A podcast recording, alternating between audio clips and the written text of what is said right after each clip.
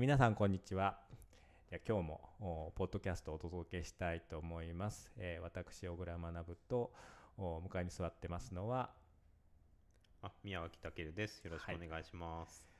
もうちょっといい加減違う新しい人を呼びたいんだけれど、なんか誰かいないの？そうですね。ちらちらと話はしていて、そろそろ呼びたいなと思ってまして、おそらく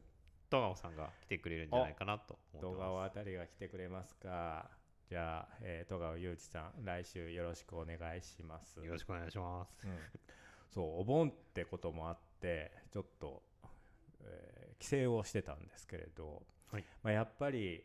デモのことをすごいいっぱい聞かれた。で、そう、日本の報道のされ方ってもう香港全土でデモが起こっているみたいな報道のされ方なんだよね。で、いろんな人に心配されて、なんか怪我したりしてませんかとか、仕事に支障はないですかみたいな聞かれてたんだけど、うちの親父だけはお前デモに参加して香港市民の安全を脅かしてるんじゃないだろうなみたいなことを言われてさすがうちの親だなという感心をしましたけれども、このデモでちょっとね、今朝のニュースでもやってましたけれど、前回の雨傘革命、から比べて、そのデモの長さ、日数ですね、その79日、その前回の雨傘革命は79日だったんですけど、それを超えたということで、日増しにちょっと市民も心配の声を高めているというような状況でしょう。景気も悪くなってきてるんだよね。みたいですね。やっぱり小売のあたりもそうですし、観光業も香港では一大産業ではあるので、やっぱり少し足が鈍っているかなという話はちょいちょい出てきてますよね。昨日帰ってきたんだけど、空港ガラガラだった。やっぱり空港で規制がかかっているというか、ちゃんとパスポート確認したりとかっていうのやってるみたいですけど、その影響ですかね。そうなんだね。もうパスポートを持って、その搭乗券持ってる人しか空港に入れないみたいな体制になってました。じゃあちょっとマーケットの話いきましょうか。なんかドル円がやっぱり瞬間的に105を切るような展開もあったみたいだけど、トランプ大統領がこの前週末にまた中国に対して関税を上げるみたいないうことを言って、でその米中貿易戦争がさらに激化するだろうということで安全資産が買われたようだけれど、意外とするっともう105円を切っちゃったみたいだけど、どう見てますか？ドル円マーケットですね。一つの大きなイベントはもちろんトランプさんもそうなんですけれども、23日にジャクソンホール公演というのがありまして、それはFRB の高官が話をする、非常に重要なイベントであると言われてたんですけれども、こちらの方はどちらかというと無風通貨という印象は持っていまして、9月の利下げっていうのが市場では見込まれてましたけれども、それにおおむね近いような形で受け止められるコメントを残しているので、そこに関しては大きな動きはなかったかなと。逆にトランプさんが関税のところにタッチをしたことで、ドル円が105円を割れるような、そんな局面になったのかなと思います。で、一つ壁は105円にあるかなとは思ってたんですけれども、やはり朝方で少しマーケットの薄い時間だったのかなというのもあって、1回超えてしまったというのは、今週の大きなイベントなのかなと。で一方で、105円1回超えているので壁が壊れた状態ということであれば、もう一度試すような局面であれば、素直に105円の水準を割ってくるような、水準感が定着する可能性は十分あるかなと思ってます。もちろん為替っていうのは金利差だけでは測れないんだけれども、これだけ、そのアメリカの10年国債の利回りが下がっている状況なので、ドル円にもね気を配らなきゃなという展開で、お客様からのその問い合わせもちょくちょく増えてきてはいるんですけど、A さんをお持ちで、いつ頃ドル転したらいいですかみたいないう問い合わせがちょくちょく来るようになってますけれども、これについてはどう答えましょう？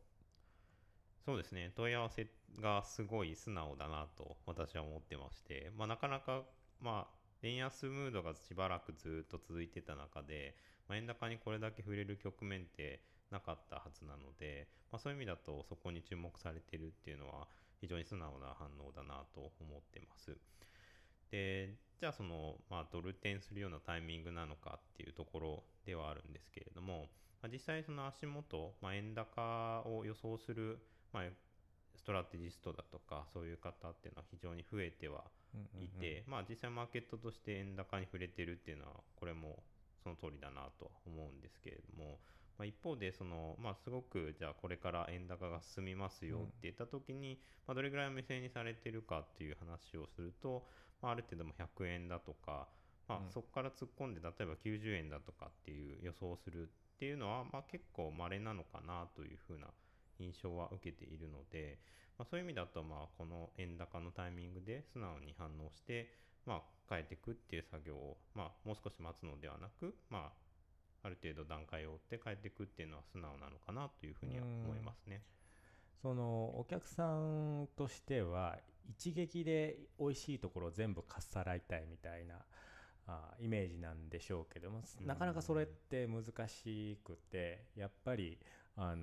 僕らでも当然そのマーケットは日々見てるわけですけれど、そこの部分の読みっていうのは当たることもあれば当然外れることもあって、なかなかそのここが一番いいポイントなので、じゃあ10月15日に全部円資産をドル転してくださいみたいないうことはなかなかねちょっと難しいということなので、やっぱり小分けにして、じゃあ例えば資産が1000万ドル転したい資産が1000万あれば100万円ずつなのか200万円ずつなのかタイミングを決めて、変えていくというようなイメージがいいですよね。私もそう思います。ドル円に関してはそんなとこでしょうか。じゃあ株式指数、これもお客様に、ちょくちょく聞かれることですけれど、反戦がやっぱりこのデモの影響もあって大きく下がってるじゃない。で、その反戦を買いに行きたいんだけれど、指数でね、米中貿易戦争の行方もありながら、これだけ、その下がったものはちょっと、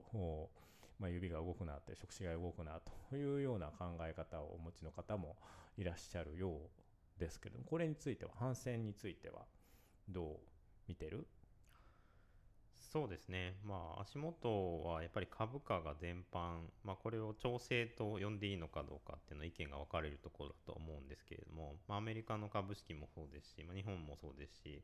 特に今回、香港っていうのは、デモの影響もデモとあと日中貿易戦争の影響もあって、震源地にかなり近いところにいるので、この調整幅っていうのは非常に大きくはなってます。で、実際反戦指数っていうのは、香港の主要株価指数ではあるんですけれども、これについては昨年、付け足した値に非常に近いところまで来ているので、そういう意味だと、一番注目をしていただいているっていうのは、これも素直かなと思っています。で、ただじゃあ反戦指数ってどういう指数なんですかっていうのを、見ていく必要はあって、私自身もこれも、勉強中なところもあるんですけれども、やっぱり中国企業が非常に多く占めているところなので、単純にその調整をしたので買いますっていうところまでいけないかなというふうに個人的には思っています。というのは米中貿易戦争が、これからすぐに解決するような話なんですかっていうと、少し違うかなという気もしますし、だからといって中国企業、がこれから景気が悪くなっていて、業績悪化っていうのになるんですかというところでいうと、この辺は米中貿易戦争の中で株価調整にある程度含まれているところではあるかなと思うので、このタイミングで入りたいという気持ちは非常に分かります。で一方で調整が入ったので、ある程度例えば1年2年5年とかで少し長めのスパンで見たときに株価っていうのは戻していくっていうふうに考えるのは非常にいいのかなと思います。ただこの例えば3ヶ月以内とかいうところで株価がストンと戻っていくようなそういうイメージを持たれるのであれば少しそこは耐える必要はあるのかなという気はしています。同じ水準でしばらく続くような局面っていうのは想像していていいのではないかなという思いです。なるほど。じゃあ短期で株にはちょっと難しい局面だけれども長期で買っていくんだったら悪くはない局面だろうということで間違ってないですか？そう思います。はい。弊社 AMG としてもですねその時々で何を買いまして何を売るかということはですね、考えてはなくはないんですけれども、基本その資産のアロケーションの型というのがあって、それに従って、アロケーションを変えていくと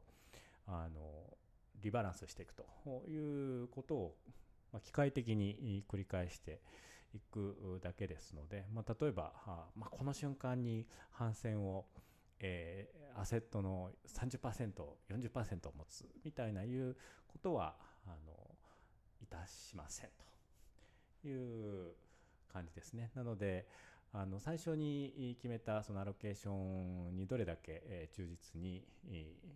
守っていくかという問題と、あと、最初にそのリスク資産の割合ですね、債券だとか株式だとかの割合を決めてたら、それを愚直に守っていくということが投資の王道なのかなというのは基本スタンスとしてはありますね。はい。その他でお客様がどういった冒険をされるのかということはその都度アドバイザーに相談していただくという形でしょうか？はい、その通りです。よろしくお願いします。はい。じゃあ今日はこんなところで、失礼いたします。はい、失礼いたします。